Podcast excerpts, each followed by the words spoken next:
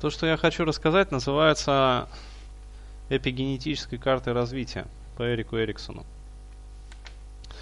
И значение этой карты вообще для человека, оно очень важно, потому что оно объясняет, как вообще формируется и трансформируется психика человека на определенных этапах жизненного пути.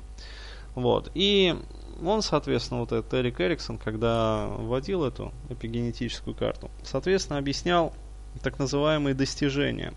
То есть на каждом этапе своей жизни человек, независимо, там мальчик это или девочка, там мужчина, женщина, то есть в детском, во взрослом возрасте, неважно, э, должен получить определенный опыт и прийти к каким-то логическим результатам, или нелогическим, то есть э, разрешению каких-то определенных задач жизненных, которые закладываются перед человеком, ну вот просто по факту его существования. Вот. И первая вот стадия, это так называемая как раз оральная стадия развития. Она идет от нуля до года. То есть и на этой стадии, соответственно, человек получает грудное вскармливание, как я уже говорил. То есть он не отлучен от груди, от материнской. И результатом а, скажем так, успешного прохождения этой стадии является так называемое базовое доверие, либо недоверие к окружающему миру.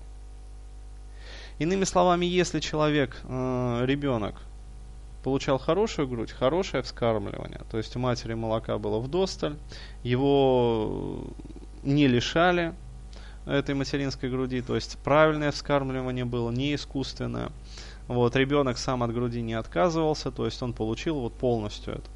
А, результатом этого является то, что человек, ну, иными словами, на этой стадии формируется, будет ли человек оптимистом или он будет пессимистом. Денис? Да. А, вот знаешь, вот пока я не забыл, меня не вскармливала мать, то есть у меня была аллергия на молоко, и меня все это время, короче, пичкали гречневой кашей вместо молока. Ну, понятно. В общем, вот, вот, вот. Это с этим надо совсем будет разбираться. Вплоть до того, что на этапе, скажем, компенсации, то есть когда у меня вот люди там занимаются длительное время, вплоть до того, что я им там даю, в общем, ну, мыслеобразно, конечно, хорошую материнскую сиську, которую они сосут в своем воображении – и ты знаешь, им легчает. Вот так вот. Потому что это важно сделать. То, что человек недополучил на определенных этапах, он может дополучить в последующем. То есть сейчас вылезают вот такие вещи, да, когда мы с тобой раньше, ну, работали, то есть это просто не, не вылезало, да, то есть да. там было сверху другие, да? Да, да, да, да. Окей, давай вот идем дальше. То есть дальше от года до трех идет так называемая анальная стадия развития. То есть ребенка активно приучают к горшку, активно социализируют. И если приучение происходит правильно, то есть э, исходя из предположения, мы рассматриваем эту стадию, что ребенок, как автономное существо, имеет право потреблять в себя, скажем, тогда, когда ему хочется. То есть проявлять и актуализировать чувство голода. То есть заявлять о том, что он голоден. Ну, начинать плакать, скажем, и мама его начинает прикармливать, там, скажем. Вот, и он имеет право выделять. То есть писать и какать. Тогда, когда ему хочется. Но опять-таки, а, если его не социализировать, это будет человек, который серит тогда, когда он хочет, в штаны, скажем, ну, абсолютно неадекватная личность. Вот, поэтому социализация нужна. Но нюанс заключается в том, как происходит вот эта вот социализация и приучение горшку. То есть здесь проявляются навыки, э, скажем так, автономности и социализированности. Вплоть до того, что, например, известны случаи, когда там вот девочку, например, там мама привязывала к горшку.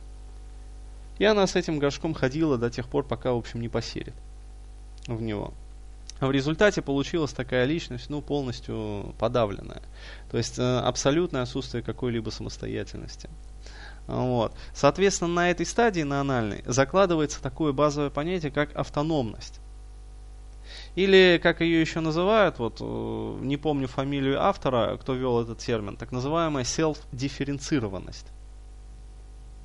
Соответственно, люди с хорошим, достаточным уровнем селф-дифференцированности, они гармонично живут в этом мире. Люди с нарушенными вот этими селф-границами, они ну, у них, короче, все остальное тоже нарушается. То есть э, они вступают в отношения там брачно-семейные по принципу э, компенсаторной и дополнительной какой-то вот э, компенсаторности и дополнительности. То есть, иными словами, девочка ищет, скажем, в своем избраннике папу, э, вот, соответственно, там мальчик ищет в своей избраннице маму, то есть, э, на самом деле, вот все эти э, такие вот негативные моменты, они закладываются еще вот в возрасте от года до трех. То есть, когда происходит, либо не происходит, соответственно, установка, либо там нарушение базовых вот этих вот э, границ автономности ребенка. Дальше.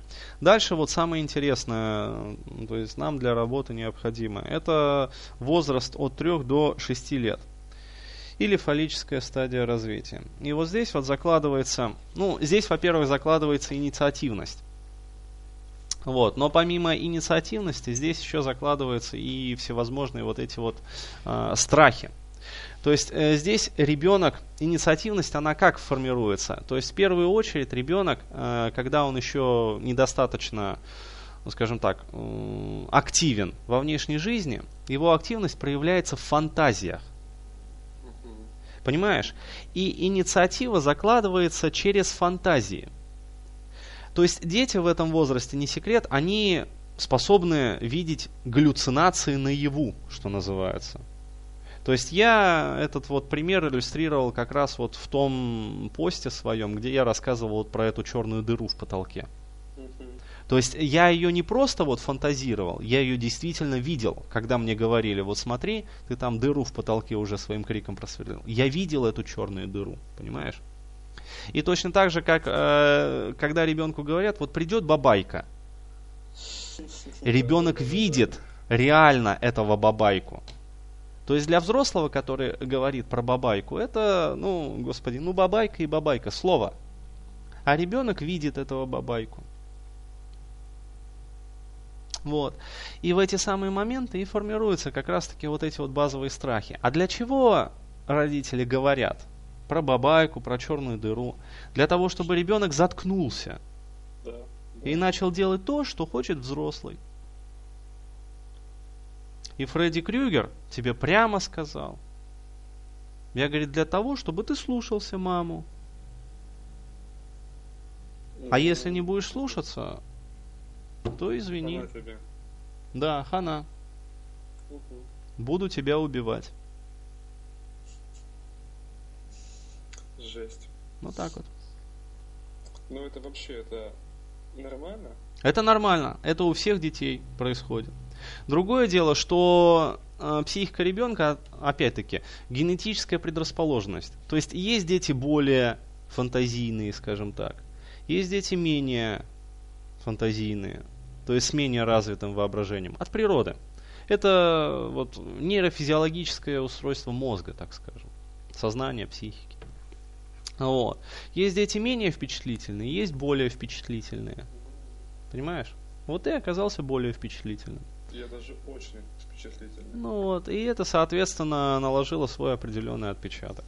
То вот. есть, э, ну, а как же тогда получается так, что вот это вот то, что со мной происходило почти, ну, почти там 18 лет назад, да, угу. почему это вот сейчас вырезает? Потому что ты начал с этим работать. То есть, если бы я не, не начинал работать, то есть, может быть, то есть я бы жил, да, в, вот так вот, и... Да? Э, да. это бы было, но Э, как сказать, это бы меня что ли беспокоило ли? И, не, не так остро или как? А, смотри, здесь обычно происходит как? То есть э, очень часто у клиентов, которые вот приходят и начинают заниматься именно такой фундаментальной терапией, на каком-то определенном этапе я просто сам через это проходил, когда занимался вот терапией своей непосредственно. А, вот, возникает даже агрессия, аутоагрессия. Даже не по отношению, там, скажем, к терапевту, а по отношению к самому себе. Да, да, да. да. Типа какого рожна я там жил нормально, теперь начал вроде заниматься терапией, там трачу свое время, ладно деньги, время свое, силы трачу, и при этом мне становится только хуже и хуже. Дерьмо прет и прет, понимаешь? Я сам через это проходил, поэтому я могу сказать. Просто какая-то. Кстати, э, Денис, ты как-то рассказывал про вот эти вот базовые перинатальные матрицы, да? Алло. Да-да, давай просто я тогда остановлю запись. э, Вот, э, чтобы стало уже понятно, вот откуда берутся страхи. А я, соответственно, я запись остановлю, а дальше мы уже с тобой продолжим вот по предмету нашей, нашей дискуссии. Вот. Давай.